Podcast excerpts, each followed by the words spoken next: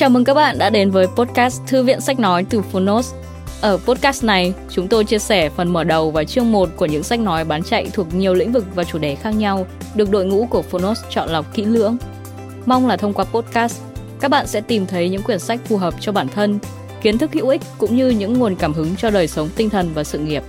Podcast Thư viện Sách Nói được phát sóng đều đặn hàng ngày. Mời các bạn cùng đón nghe! Và nếu yêu thích nội dung này, hãy tải ngay ứng dụng âm thanh số và sách nói có bản quyền Phonos để nghe trọn vẹn cuốn sách. Ngoài ra, Phonos còn sở hữu hàng ngàn nội dung hấp dẫn khác như tóm tắt sách, ebook, thiền, chuyện thiếu nhi, chuyện ngủ, nhạc chủ đề, vân vân. Còn bây giờ, hãy cùng lắng nghe chương 1 của cuốn sách hôm nay nhé!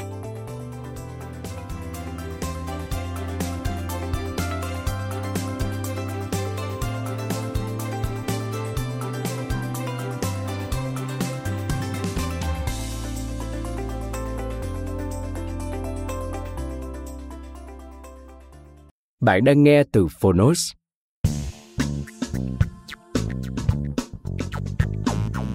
Will, Tác giả Will Smith và Mark Manson. Người dịch Hoàng Ly. Độc quyền tại Phonos. Phiên bản sách nói được chuyển thể từ sách in theo hợp tác bản quyền giữa Phonos với công ty cổ phần văn hóa Huy Hoàng.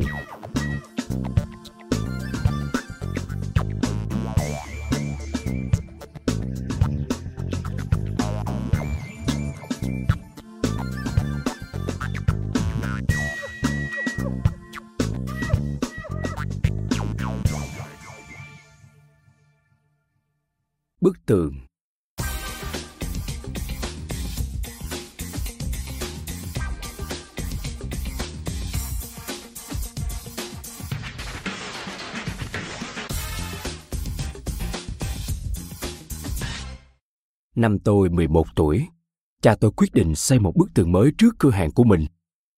Đó sẽ là một bức tường thật kiên cố, cao khoảng 3m6 và dài 6m. Bức tường cũ đã ọp ẹp lắm rồi, và ông ấy đã nhìn nó đến phát ngấy.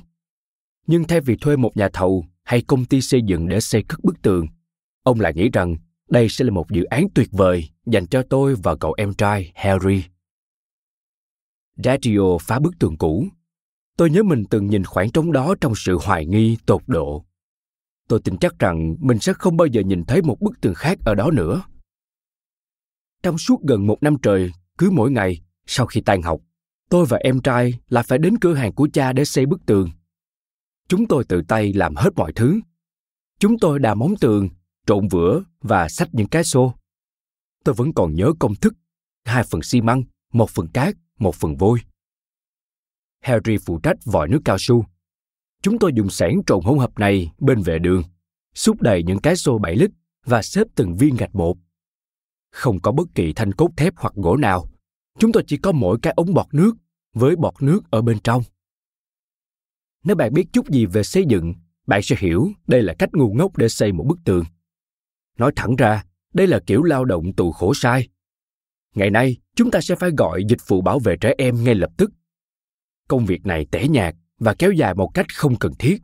Đến mức hai đứa trẻ phải mất gần một năm trời mới hoàn thành công việc mà một toán đàn ông trưởng thành chỉ cần làm trong tối đa vài ngày. Tôi và em trai phải làm việc cả ngày cuối tuần, ngày lễ lẫn ngày nghỉ. Chúng tôi làm việc xuyên suốt mùa hè năm đó. Chẳng sao cả. Cha tôi chưa từng nghỉ một ngày nào hết và chúng tôi cũng thế.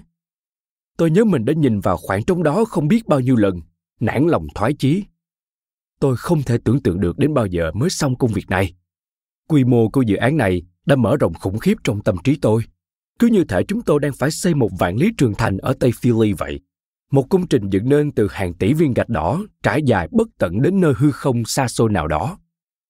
Tôi chắc chắn mình sẽ già đi và chết trong khi vẫn đang hì hục trộn bê tông và vận chuyển những cái xô. Tôi chắc chắn điều đó. Nhưng Dario không cho phép chúng tôi dừng lại. Mỗi ngày, chúng tôi phải có mặt, trộn bê tông, sách xô, xếp gạch. Bất kể trời mưa hay nóng như đổ lửa, cho dù tôi phát điên, tôi buồn bã, tôi ốm hay tôi có bài kiểm tra vào ngày mai. Tóm lại, không lý do lý trấu gì hết. Tôi và em trai luôn thử phàn nàn và chống đối, nhưng chẳng mấy may lay chuyển được Dario. Chúng tôi bị mắc kẹt. Bức tường này là một tồn tại đến vĩnh hằng không gì lay chuyển nổi bao mùa trôi qua. Bạn bè đến rồi đi. Giáo viên nghỉ hưu. Nhưng bức tường vẫn còn đó. Bức tường vẫn trơ trơ ở đó. Cho đến một ngày, tôi và harry trở nên cực kỳ cáu bẳn chúng tôi lê chân bước đi và cầu nhậu. cái này thật bất khả thi. Và cái kia thật nực cười. Mà tại sao chúng ta phải xây một bức tường chứ? Không thể làm đổi chúng ta sẽ không bao giờ xong được việc này. Daddio tình cờ nghe thấy, liền quăng dụng cụ trong tay xuống, sải bước đến chỗ chúng tôi đang ngáp ngắn ngáp dài. Ông giật viên gạch khỏi tay tôi và giơ lên trước mặt chúng tôi. Quên bức tường chết tiệt đó đi, ông nói. Không có bức tường nào hết, chỉ có gạch mà thôi. Công việc của chúng mày là đặt viên gạch này vào đúng chỗ của nó. Sau đó chuyển sang viên gạch tiếp theo. Rồi viên gạch tiếp theo nữa. Đừng có lo nghĩ về bức tường chúng mày chỉ cần quan tâm đến một viên gạch mà thôi. Đoạn ông quay trở vào trong cửa hàng. Tôi và harry quay sang nhìn nhau, lắc đầu. Ống khùng rồi, và tiếp tục trộn vữa. Tôi đã từng nhận được một số bài học có ảnh hưởng đến mình nhất, bất chấp ý muốn của bản thân. Tôi đã chống cự, đã từ chối, nhưng rốt cuộc vẫn không thoát khỏi sức nặng của chân lý đằng sau nó. Bức tường gạch của cha tôi là một trong những bài học đó ngày tháng lê lết dần trôi, và cho dù tôi rất ghét phải thừa nhận, nhưng đúng là tôi bắt đầu hiểu những gì ông nói. Khi tôi tập trung vào bức tường, công việc này dường như bất khả thi, không bao giờ kết thúc. Nhưng khi tôi tập trung vào một viên gạch, mọi thứ trở nên thật dễ dàng. Tôi biết mình có thể xếp từng viên gạch chết tiệt vào đúng vị trí. Sau nhiều tuần trôi qua, những viên gạch chồng chất lên nhau và khoảng trống ngày càng nhỏ dần tôi bắt đầu nhận ra sự khác biệt giữa một nhiệm vụ tưởng chừng bất khả thi và một nhiệm vụ có vẻ dễ làm. Chẳng qua, chỉ là vấn đề về góc độ nhìn nhận. Tôi đang tập trung vào bức tường, hay đang tập trung vào viên gạch? Dù là vượt qua những bài kiểm tra để đậu đại học, trở thành một trong những nghệ sĩ hip hop toàn cầu đầu tiên, hay gây dựng nên một trong những sự nghiệp thành công nhất lịch sử hollywood. Bất kể việc gì, thì những mục tiêu khổng lồ tưởng như bất khả thi cũng đều có thể được chia thành những nhiệm vụ nhỏ khả dĩ hơn bức tường không thể vượt qua, được cấu thành từ hàng loạt viên gạch nhỏ. Trong suốt sự nghiệp của mình, tôi đã nỗ lực không ngừng nghỉ. Tôi sẵn sàng làm việc với cường độ không khoan nhượng. Bí quyết thành công của tôi nhàm chán và chẳng có gì đáng ngạc nhiên. Có mặt và xếp một viên gạch. Nổi cáu, xếp một viên gạch. Doanh thu cuối tuần đầu tiên sau công chiếu thấp tè xếp một viên gạch. Lượng bán album sụt giảm đứng dậy và xếp một viên gạch. Thất bại trong hôn nhân. Xếp một viên gạch. Trong hơn ba thập kỷ, giống như bao người, tôi phải đối diện với thất bại, mất mát, hổ thẹn, ly hôn và cái chết. Tôi bị đe dọa tính mạng, bị cướp tiền, bị xâm phạm đời tư. Gia đình tan vỡ. Và cứ mỗi ngày trôi qua, tôi vẫn đứng dậy, trộn vữa, rồi xếp một viên gạch. Bất kể bạn trải qua điều gì lúc nào cũng có một viên gạch ở đó, ngay trước mặt. Chờ bạn xếp. Vấn đề duy nhất chỉ là liệu bạn có đứng dậy và xếp nó hay không. Tôi từng nghe người ta nói rằng, tính cách của một đứa trẻ chịu ảnh hưởng bởi ý nghĩa tên gọi của nó. Cha tôi đã trao cho tôi tên gọi này. Tên của tôi cũng là tên của ông. Và theo đó, ông trao cho tôi lợi thế lớn nhất cuộc đời này, khả năng vượt qua nghịch cảnh. Ông đã trao cho tôi ý chí đó là một ngày buốt giá và u ám. Chừng một năm sau khi tôi và em trai bắt đầu công trình này. Khi đó, bức tường đã trở thành một tồn tại cố định trong cuộc đời tôi. Đến nỗi suy nghĩ về việc hoàn thành nó dường như là một ảo tưởng. Cứ như thể, giả sử nếu có bao giờ chúng tôi thực sự xây xong, thì ngay lập tức sẽ có một cái hố khác xuất hiện ngay phía sau nó, cần phải lấp đầy ngay lập tức. Thế nhưng trong buổi sáng tháng 9 rét mướt đó, chúng tôi trộn đống vữa cuối cùng đổ đầy cái xô cuối cùng và xếp xong viên gạch cuối cùng Daddio đứng theo dõi chúng tôi đặt những viên gạch ít ỏi cuối cùng vào đúng chỗ. Với điếu thuốc trong tay, ông lẳng lặng chiêm ngưỡng tác phẩm của chúng tôi. Tôi và Harry xếp và sang bằng viên gạch cuối cùng, sau đó im lặng. Harry hơi nhún vai kiểu như Giờ thì sao? Mình có nhảy cẩn lên reo hò hay ăn mừng không? Chúng tôi rón rén lùi lại và mỗi đứa đứng một bên radio, ba chúng tôi ngắm nhìn thật kỹ bức tường mới của gia đình. Radio dù điếu thuốc xuống đất, chà đế dày dập lửa, nhả ra làn khói thuốc cuối cùng, và vẫn không rời mắt khỏi bức tường. Ông nói, giờ thì chúng mày đừng có đứa nào kêu ca với tao là không thể làm được việc gì đấy nha. Sau đó, ông bước vào trong cửa hàng và trở về với công việc một, sợ hãi.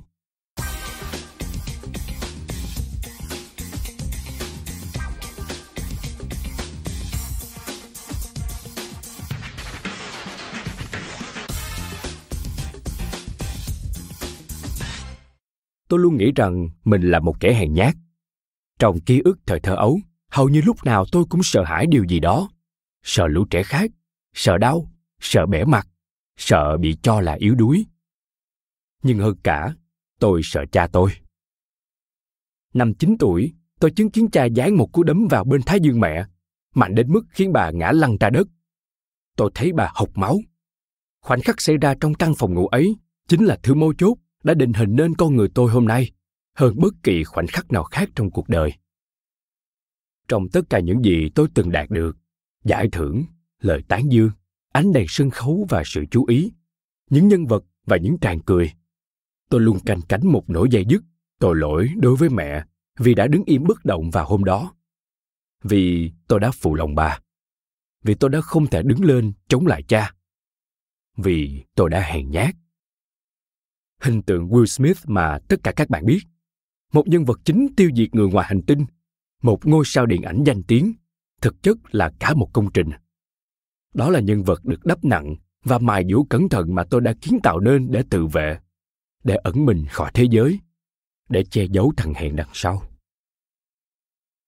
cha tôi từng là người hùng trong lòng tôi ông tên là willard carroll smith nhưng chúng tôi đều gọi ông là radio Radio sinh ra và lớn lên trong khu phố khắc nghiệt vùng Bắc Philadelphia hồi những năm 1940.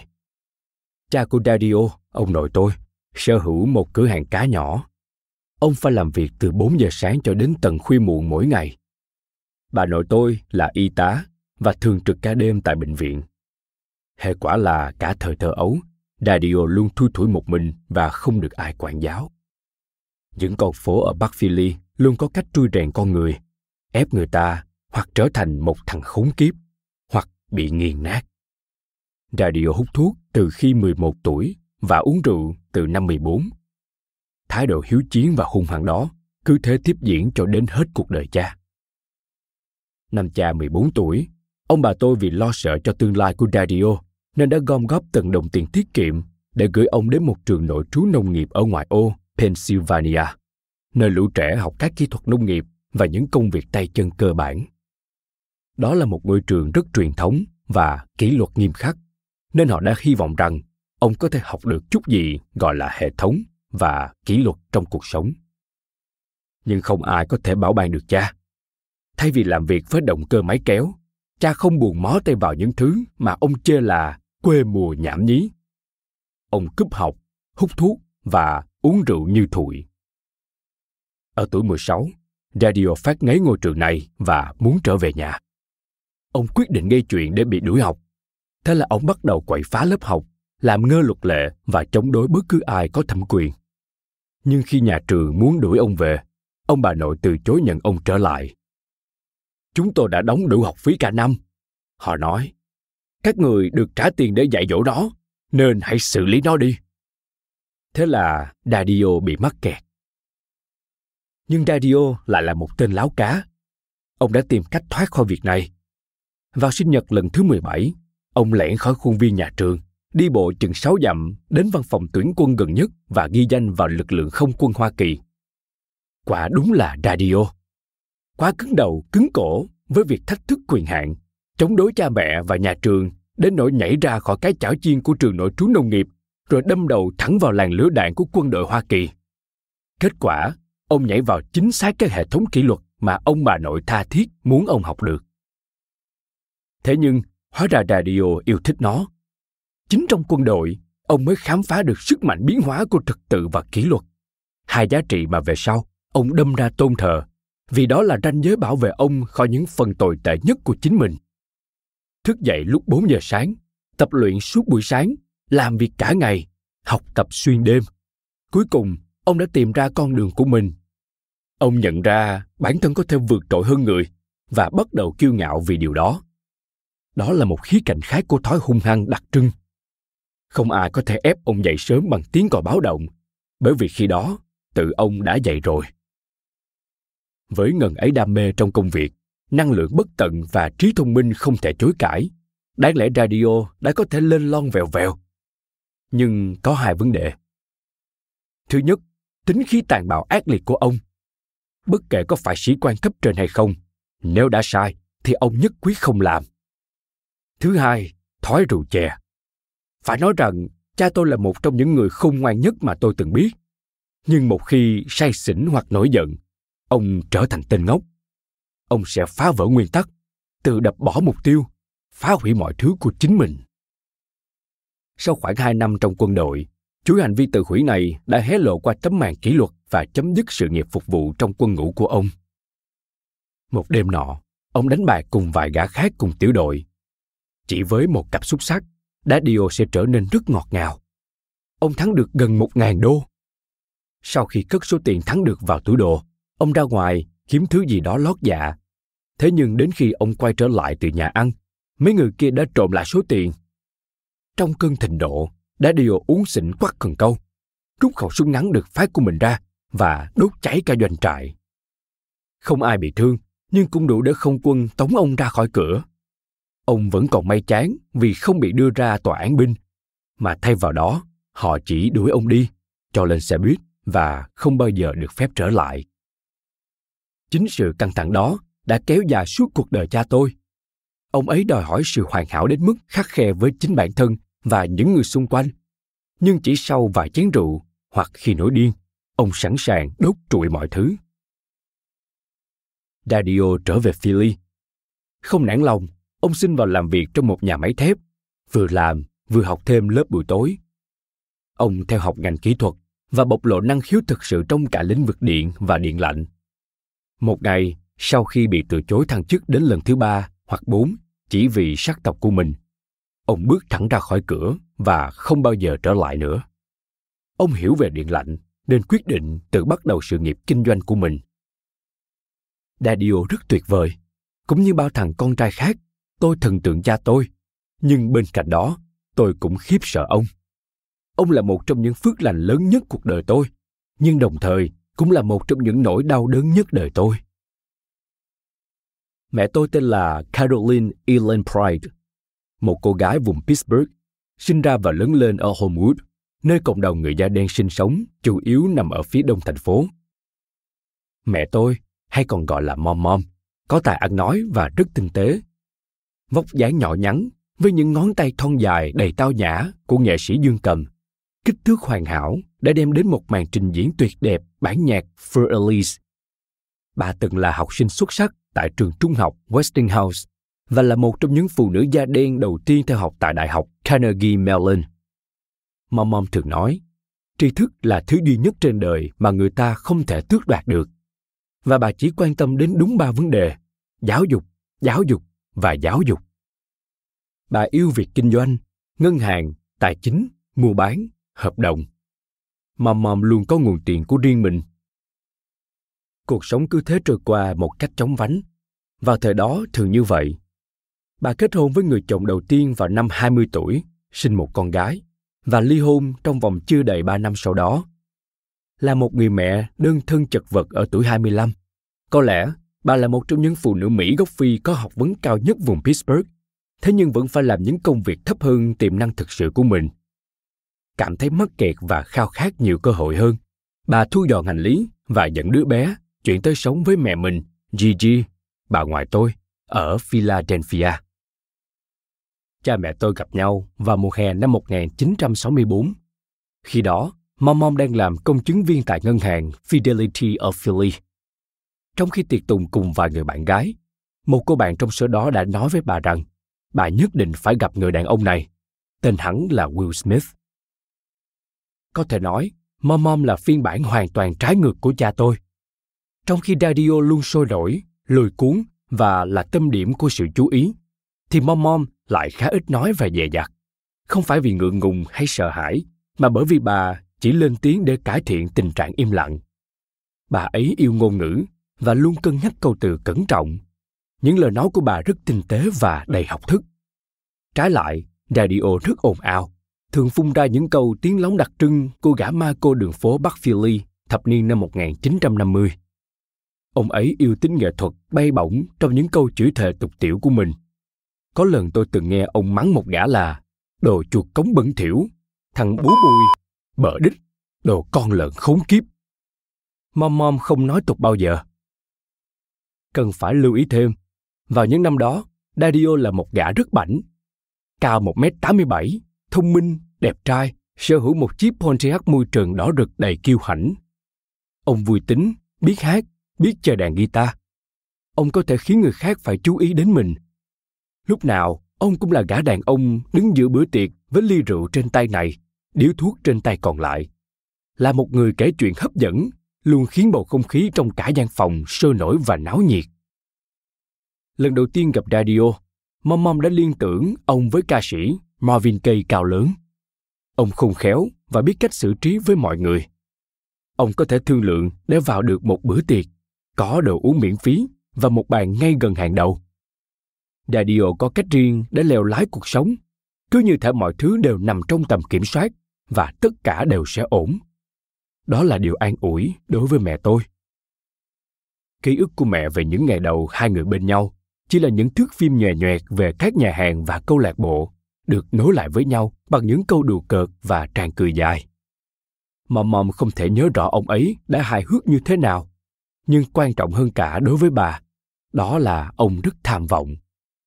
Ông có sự nghiệp của riêng mình, ông có nhân viên, ông muốn làm việc ở khu của người da trắng, và người da trắng sẽ phải làm việc cho ông. Dario đang phức lên. Cha tôi không quen giao thiệp với những phụ nữ có trình độ giáo dục như mẹ tôi. Khiếp thật, chú chim nhỏ này thông minh vãi cứt. Ông nghĩ, sự thông minh của Radio là sự giáo hoạt, ranh mảnh trốn đường phố, còn sự thông minh của Mom Mom là trí thức của người đọc sách. Cha mẹ cũng có rất nhiều điểm chung, họ đều đam mê âm nhạc. Họ yêu nhạc jazz, blues và sau này là funk và R&B. Họ sống qua thời hoàng kim của hãng thu âm Motown và dành nhiều thời gian để cùng khiêu vũ trong các buổi tiệc tầng hầm cũ kỹ và các câu lạc bộ jazz. Ngoài ra, còn nhiều sự tương đồng kỳ lạ nữa, những điểm chung khiến người khác phải giật mình và nghĩ rằng đây nhất định là sự sắp đặt của Chúa Trời. Mẹ của cả hai đều làm y tá trực ca đêm. Một người tên là Helen, người còn lại là Ellen. Cả hai đều có một cuộc hôn nhân ngắn ngủi trước đó hồi đầu 20 tuổi. Và cả hai đều có con gái. Và đây có lẽ là sự trùng hợp lạ lùng nhất. Cả hai đều đặt tên con gái mình là Pam. Cha mẹ tôi tổ chức lễ cưới bằng một bữa tiệc nhỏ ở Niagara Falls vào năm 1966. Rất nhanh, Daddio chuyển tới nhà bà ngoại Gigi của tôi, địa chỉ ở phố Bắc, số 54 tại Tây Philadelphia. Chẳng bao lâu sau, họ kết hợp điểm mạnh và tài năng rất khác biệt của mình để trở thành một bộ đôi vô cùng hiệu quả. Mòm mòm quán xuyến việc hành chính cho văn phòng của Radio, lo bản lương, thuế, kế toán, giấy phép.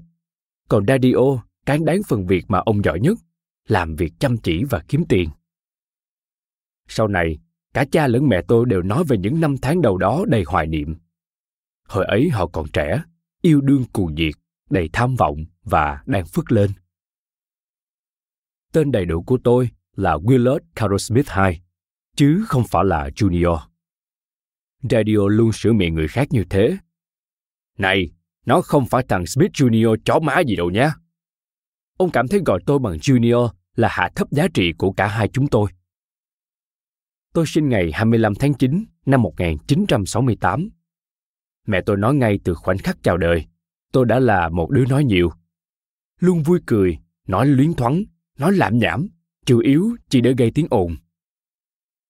Chi Chi làm việc cả đêm tại bệnh viện Jefferson ở Center City, Philadelphia. Vì vậy, bà thường trông tôi vào buổi sáng khi cha mẹ đều đã đi làm. Nhà bà có một mái hiên rất lớn, là hàng ghế đầu của tôi để hóng hớt những sự kiện kịch tính xảy ra tại phố Bắc số 54 và là sân khấu để tôi có thể tham gia màn diễn. Bà thường đỡ tôi lên mái hiên và nhìn tôi bập bẹ với bất cứ ai và với tất cả những người đi ngang qua. Ngay từ tầm tuổi đó, tôi đã thích có khán giả xem mình. Em trai và em gái sinh đôi của tôi, Harry và Ellen, chào đời vào ngày mùng 5 tháng 5 năm 1971. Tính thêm cả con gái Palm của Mom Mom. Cứ vậy, cả thảy có đến 6 người sống chung một mái nhà. May mắn thay, radio vẫn giữ được những điểm tháo vát của một doanh nhân Bắc Philly. Từ việc sửa chữa tủ lạnh, ông chuyển sang lắp đặt và bảo trì tủ lạnh với tủ đông của các siêu thị lớn. Việc kinh doanh đang trên đà phát triển, ông mở rộng phạm vi kinh doanh vượt qua cả Philly, lấn sang các vùng lân cận. Ông bắt đầu xây dựng đội ngũ xe tải và thuê một đội kỹ thuật điện lạnh. Ông còn thuê một căn nhà nhỏ để làm trụ sở hoạt động. Radio rất khôn lanh. Tôi nhớ có một mùa đông cực kỳ lạnh giá, chi tiêu thì eo hẹp. Vì vậy, ông đã tự học cách sửa chữa máy sưởi chạy bằng dầu hỏa. Những chiếc máy sưởi này từng rất phổ biến ở Philly vào thời điểm đó. Ông cho rải một đống tờ rơi và người ta bắt đầu gửi những chiếc máy sưởi hỏng đến cho ông. Dadio nhận ra rằng sau khi sửa xong một chiếc máy sưởi, ông sẽ phải cho nó chạy thử trong vòng vài ngày để đảm bảo nó hoạt động tốt. Lúc nào, ông cũng có 10 hoặc 12 chiếc máy sưởi dầu hỏa đang được chạy thử để đảm bảo chất lượng công việc. Số máy sưởi ấy có thể dễ dàng sưởi ấm cả một dãy nhà ở Tây Philly, dù là trong mùa đông khắc nghiệt nhất. Vì vậy, Dadio đã hủy hợp đồng ga, sửa ấm cho cả gia đình suốt cả mùa đông, trong khi vẫn được trả tiền cho việc đó. Năm tôi được 2 tuổi, công việc kinh doanh của Dadio đã vững vàng đến mức có thể mua được một ngôi nhà cách nhà Gigi một dặm, trong khu vực dành cho tầng lớp trung lưu ở Tây Philly, tên là Winfield. Tôi sống tại đại lộ Woodcrest năm 943, trên con phố rợp bóng cây, với chừng 30 dãy nhà gạch màu đỏ xám liền kề. Chính sự gần gũi về mặt vật lý giữa các ngôi nhà đã nuôi dưỡng ý thức cộng đồng rất mạnh mẽ. Nhưng cũng có nghĩa là nếu hàng xóm có dáng, nhà bạn cũng có dáng luôn. Tất cả mọi người đều biết nhau. Đối với một gia đình người da đen thập niên 1970, đây đúng là giấc mơ Mỹ. Phía bên kia đường là trường trung học Bieber và khu sân chơi bê tông rộng thênh thang. Bóng rổ, bóng chày, lũ con gái chơi nhảy dây đôi. Mấy gã lớn tuổi đánh slap boxing. Và khi mùa hè đến, vài nước của trụ cứu hỏa bật tung. Một thói quen cũ của người dân Philadelphia vào mùa hè. Mở van trụ cứu hỏa để nước xối ra làm mát không khí trong những ngày nóng bức. Khu dân cư tôi sống đầy trẻ con và chúng lúc nào cũng chạy nhảy bên ngoài. Trong vòng trăm thước quanh nhà tôi, có đến gần 40 đứa trạc tuổi tôi. Stacy, David, Rishi, Jerry, Michael, Teddy, Sean, Omar và cả đống đứa khác nữa. Đấy là còn chưa kể họ hàng của chúng hoặc lũ trẻ con trong mấy tòa nhà bên cạnh. Stacy Brooks là người bạn đầu tiên trong đời tôi. Chúng tôi gặp nhau khi gia đình tôi chuyển đến Woodcrest. Khi đó tôi 2 tuổi, cô ấy 3 tuổi. Mẹ hai đứa đẩy xe nôi đến trước mặt nhau và giới thiệu làm quen. Năm lên 7, tôi mê mẩn cô ấy, nhưng cô ấy lại thích thằng David Brandon, 9 tuổi. Khoảng thời gian ấy rất tốt đẹp và rõ ràng là mọi người làm tình rất nhiều. Việc được giáo dục trong tầng lớp trung lưu đã góp phần vào những lời chỉ trích tôi liên tục nhận được trong suốt thời kỳ đầu sự nghiệp rap của tôi. Tôi không phải dân giang hồ, tôi cũng không buôn thuốc phiện. Tôi lớn lên trong một gia đình với cha mẹ ở một khu phố tốt đẹp. Tôi học trường công giáo với phần lớn lưu trẻ da trắng ở đó cho đến năm 14 tuổi. Mẹ tôi có bằng đại học và dù cha tôi có bao khuyết điểm chăng nữa, ông vẫn luôn đem thức ăn về cho gia đình và không bao giờ bỏ rơi những đứa con của mình. Câu chuyện đời tôi rất khác so với những gì các thanh niên da màu đã tạo nên hiện tượng toàn cầu mà sau này gọi là hip hop thường kể. Trong tâm trí họ, ở khía cạnh nào đó, tôi là một nghệ sĩ rap phi chính thống. Họ gọi tôi là ủy mị, đần độn, thích thể hiện, rapper thị trường. Những lời chỉ trích khiến tôi nổi điên. Nhìn lại, tôi nhận ra có lẽ tôi đã phần nào phóng chiếu cảm giác của bản thân lên người khác. Nhưng lý do mà tôi ghét cay ghét đắng chúng là vì những người đó đã vô tình chọc vào điểm tôi căm ghét nhất ở bản thân thứ cảm giác mình là một thằng hèn nhát Dadio nhìn nhận thế giới dưới góc độ của những mệnh lệnh và nhiệm vụ. Mọi khía cạnh trong thế giới của ông đều được nhìn qua tư duy quân đội. Ông điều hành cả nhà như thể chúng tôi là một trung đội trên chiến trường, còn ngôi nhà Woodcrest là doanh trại.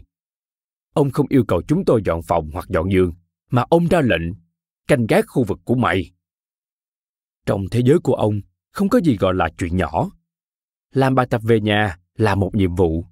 Dọn dẹp phòng vệ sinh là một nhiệm vụ. Mua hàng tiêu dùng ở siêu thị là một nhiệm vụ.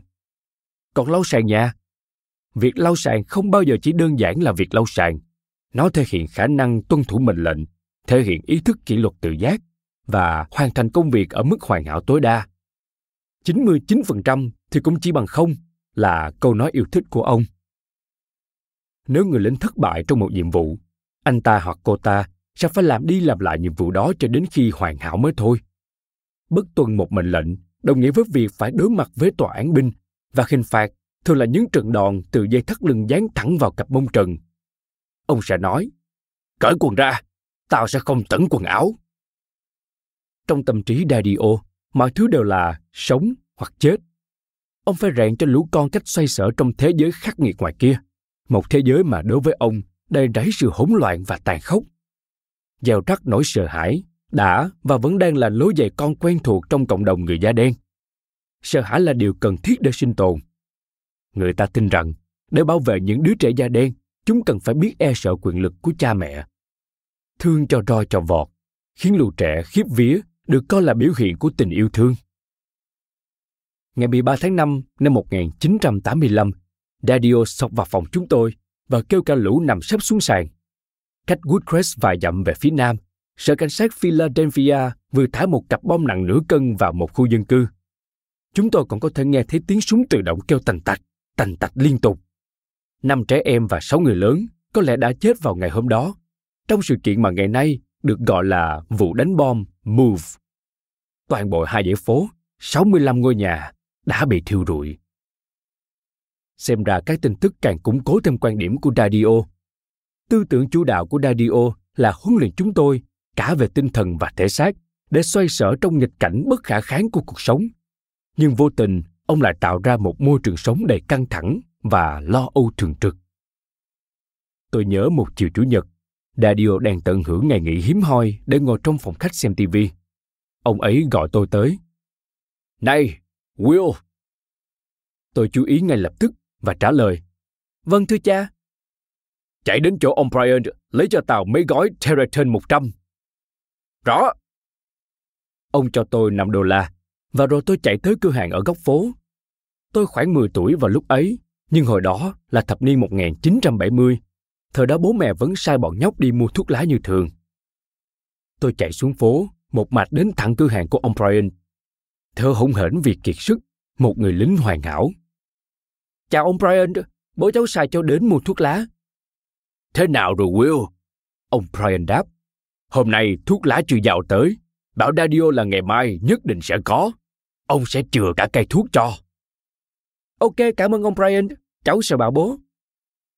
Vẫn là một người lính tốt, tôi trở về nhà.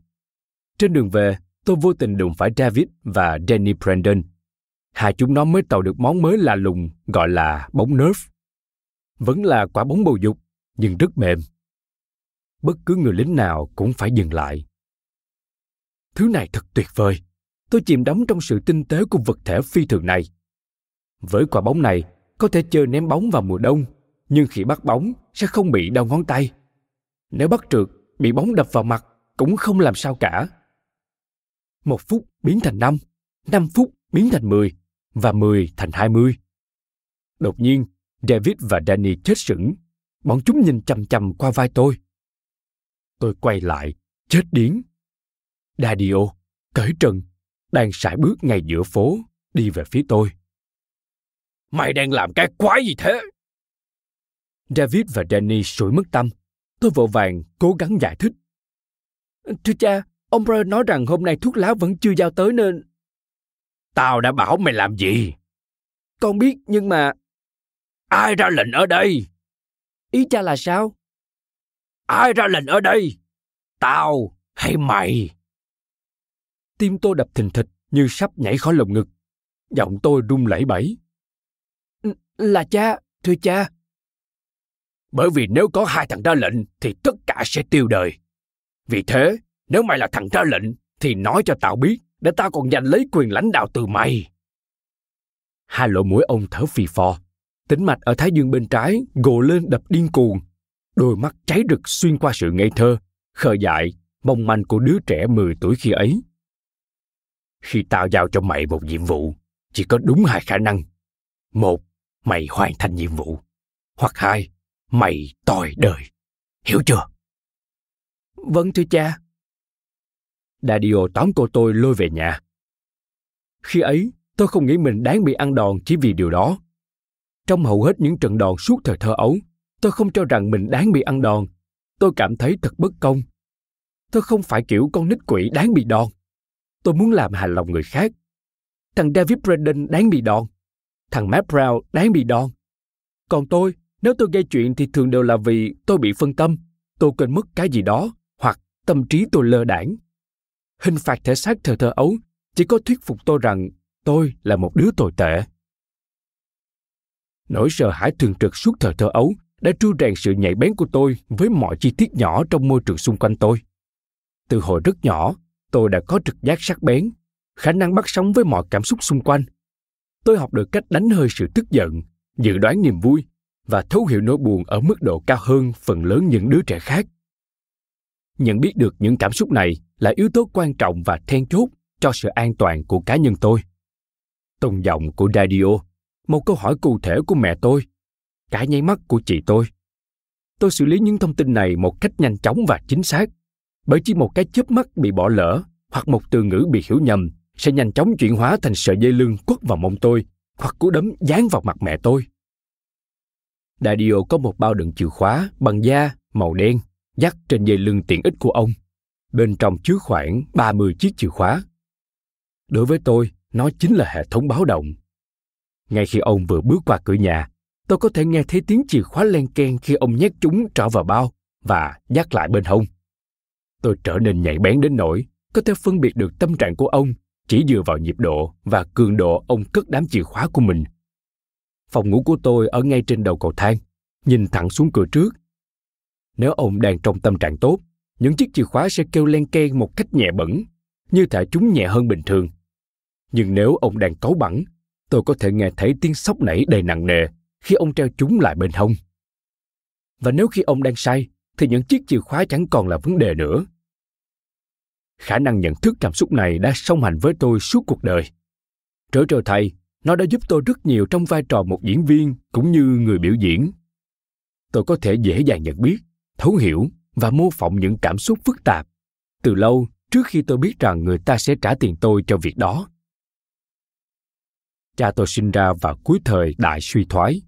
Ông từng là thằng nhóc da đen nghèo mạt rệp, sinh sống trên những con phố ở Bắc Philly vào thập niên 1940. Ông chỉ mới học hết trình độ giáo dục cơ bản lớp 10. Tuy nhiên, trong suốt cuộc đời, ông đã gây dựng nên một doanh nghiệp với hàng chục nhân viên, 7 chiếc xe tải, bán đi 14.000 cân đá mỗi ngày cho các cửa hàng tạp hóa và siêu thị ở khắp ba bang. Ông làm việc nhiều tuần không nghỉ, cứ thế suốt hàng chục năm không một kỳ nghỉ.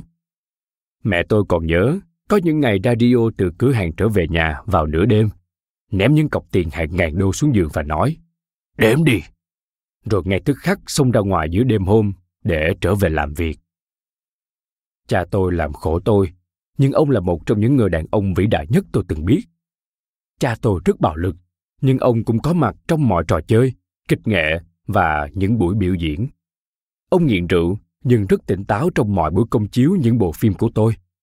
Ông nghe mọi bản thu âm, đến thăm mọi trường quay. Thứ chủ nghĩa hoàn hảo cực đoan đã khủng bố gia đình ông lại cũng chính là thứ giúp ông đem thức ăn về cho gia đình mỗi tối trong suốt cuộc đời tôi. Nhiều người bạn của tôi lớn lên mà không biết về cha họ hoặc không có cha bên cạnh, nhưng Dadio luôn ở bên tôi và chưa bao giờ từ bỏ nghĩa vụ của mình dù chỉ một lần. Và dù chưa bao giờ học được cách chiến thắng con quỷ trong mình, ông trau dồi cho tôi năng lực để tôi đối đầu với con quỷ của chính mình. Tất cả chúng tôi đều phải chịu đựng quan điểm quân phiệt về tình yêu và gia đình của Dadio, nhưng không ai chịu đựng điều đó nhiều hơn mẹ tôi. Nếu hai người cùng ra lệnh đồng nghĩa với việc tất cả đều toi đời, tức là mẹ sẽ không bao giờ được là người ra lệnh. Vấn đề là mẹ tôi không phải tiếp phụ nữ chịu ngồi yên để bị điều khiển. Bà có giáo dục cao, kiêu hãnh và cứng đầu. Và cho dù chúng tôi cầu xin bà im lặng bao nhiêu, thì bà vẫn từ chối. Có một lần, sau khi bị radio tát, bà đã thách thức. Ồ, đúng là một người đàn ông. Anh tưởng ra tay đánh đàn bà là đáng mặt đàn ông lắm sao? Ông ấy lại đánh bà phát nữa, khiến bà ngã lăn ra đất. Nhưng bà lại đứng dậy ngay lập tức, nhìn thẳng vào mắt ông và bình tĩnh nói. Bất cả anh đánh tôi nhiều bao nhiêu, cũng không bao giờ có thể làm tổn thương tôi. Tôi không bao giờ quên lời nói đó. Cha tôi có thể đánh đập thể xác mẹ tôi, nhưng bằng cách nào đó, bà vẫn là người quyết định thứ gì có thể tổn thương bà. Tôi muốn được mạnh mẽ như vậy. Tất cả mọi người trong nhà tôi đều biết đánh đấm, trừ tôi.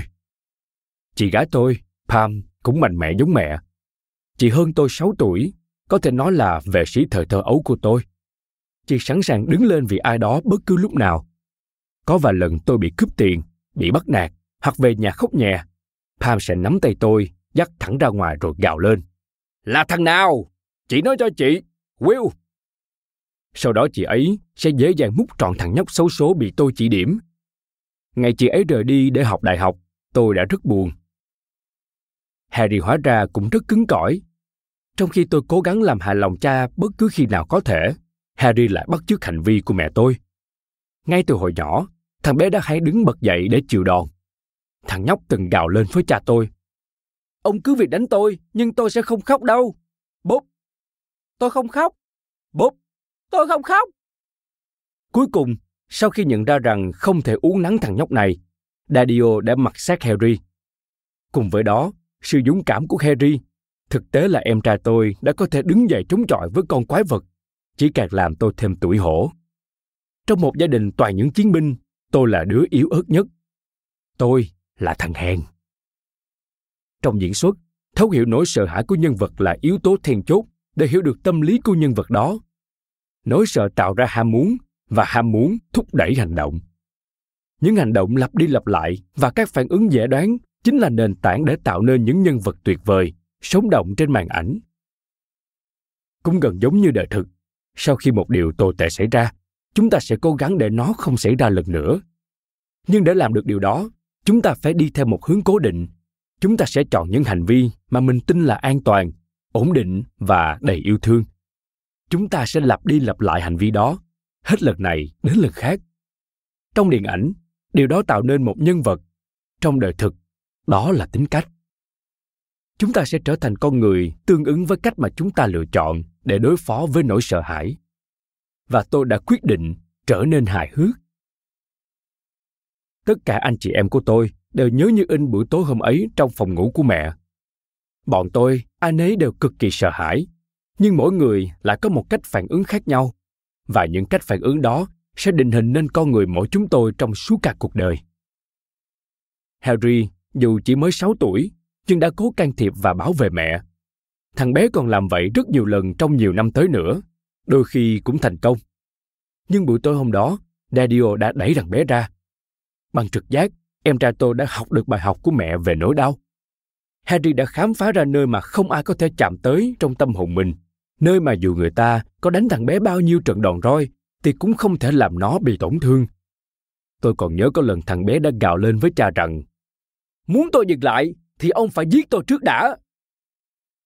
Chính buổi tối hôm ấy, em gái Ellen phản ứng bằng cách chạy về phòng ngủ, nằm cuộn trọn trên giường, bịt tai và khóc. Về sau, con bé vẫn còn nhớ Radio đã đi ngang qua phòng nó, nghe thấy tiếng khóc nức nở rồi lạnh lùng hỏi. Giờ mày còn khóc lóc cái đéo gì vậy? Ellen bỏ cuộc, không chỉ từ bỏ Radio mà còn là cả gia đình. Nhiều năm sau, sự buông xuôi của con bé dẫn đến một cuộc nổi loạn triệt để. Con bé lêu lỏng bên ngoài cả đêm để uống rượu và hút thuốc, không buồn gọi điện về báo rằng mình đang ở đâu. Trong khi Harry chiến đấu, thì Ellen lại bỏ chạy, còn tôi trở thành đứa xung xoe, cố làm hài lòng tất cả. Trong suốt thời thơ ấu, mấy anh chị em chúng tôi đã phán xét nhau rất khắc nghiệt vì những phản ứng rất khác biệt này của mỗi đứa. Và rồi những phán xét đó dần trở thành sự oán giận Ellen cảm thấy Harry và tôi không đứng về phía con bé. Harry cảm thấy vì tôi là anh trai nên đáng lẽ tôi phải mạnh mẽ hơn, phải đứng lên làm gì đó. Trong khi đó, tôi lại cảm thấy những phản ứng này của hai đứa chỉ khiến tình hình càng thêm tồi tệ và khiến cả đám phải chịu khổ hơn nhiều. Tôi chỉ muốn tất cả mọi người ngậm hết miệng lại và tự làm theo cách của mình. Tôi muốn thỏa hiệp, muốn làm ông ấy hài lòng, bởi tôi tin rằng chừng nào radio còn cười, thì chừng đó chúng tôi vẫn còn an toàn. Tôi là thằng hề làm trò tiêu khiển trong gia đình. Tôi muốn giữ cho mọi thứ nhẹ nhàng, vui vẻ và giải trí. Cho dù phản ứng tâm lý này về sau sẽ đem lại những trái ngọt về nghệ thuật và tiền bạc cho tôi, thì bên cạnh đó, nó cũng thể hiện rằng bộ não của đứa trẻ 9 tuổi là tôi đã diễn giải những hành vi lạm dụng của Radio trở thành tất cả đều là lỗi tại tôi. Đáng lẽ tôi phải khiến cha hài lòng. Đáng lẽ tôi phải bảo vệ được mẹ. Đáng lẽ tôi phải giữ được sự ổn định và hạnh phúc cho gia đình. Đáng lẽ tôi phải làm tốt mọi thứ. Và thế là giữa ham muốn gần như là thúc ép phải liên tục làm hài lòng người khác cho bằng được, phải khiến họ luôn vui cười, phải đánh lạc hướng mọi người trong phòng khỏi sự xấu xí và khó chịu để hướng đến niềm vui và cái đẹp. Ở đó, một nghệ sĩ giải trí thực thụ đã ra đời. Thế nhưng buổi tối hôm đó, trong căn phòng ngủ đó, tôi đứng ở ngưỡng cửa, trơ mắt nhìn nắm đấm của cha thui thẳng vào người phụ nữ tôi yêu nhất trên đời. Nhìn bà ấy ngã gục xuống đất, bất lực, tôi vẫn chỉ đứng như trời trồng ở đó. Tôi đã luôn sợ hãi suốt thời thơ ấu, nhưng đây là lần đầu tiên tôi nhận thức được sự im lặng và bất động của chính mình. Tôi là con trai cả của mẹ, tôi chỉ cách mẹ tôi chưa đầy 10 thước. Tôi là người duy nhất có thể giúp bà. Vậy mà tôi đã không làm gì cả. Khoảnh khắc đó, bản ngã trẻ con của tôi đã đông cứng lại trong tâm trí tôi. Nó được bọc trong một lớp trầm tích cứng, trở thành nỗi dây dứt không thể dũ bỏ được. Rằng bất kể tôi làm điều gì, bất kể tôi thành công đến mức nào, bất kể tôi kiếm được bao nhiêu tiền hay có bao nhiêu bản hit số một hoặc phá vỡ bao nhiêu kỷ lục phòng vé, thì vẫn luôn có một khoảng lặng hiện lên ở tận sâu trong tâm trí, nhắc nhở tôi rằng tôi là một thằng hèn. Tôi đã thất bại. Con xin lỗi mom mom con xin lỗi. Mày có biết chuyện gì sẽ xảy ra nếu có hai thằng cùng ra lệnh không? Nếu có hai thằng cùng ra lệnh tất cả sẽ tiêu đời.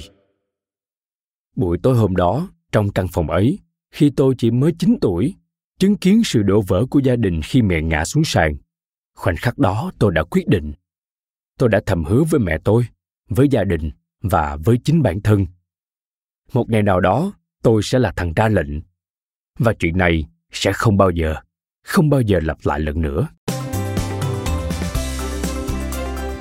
Cảm ơn các bạn vì đã lắng nghe podcast Thư viện Sách Nói.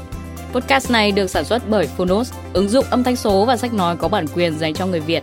Hẹn gặp lại các bạn ở những tập tiếp theo.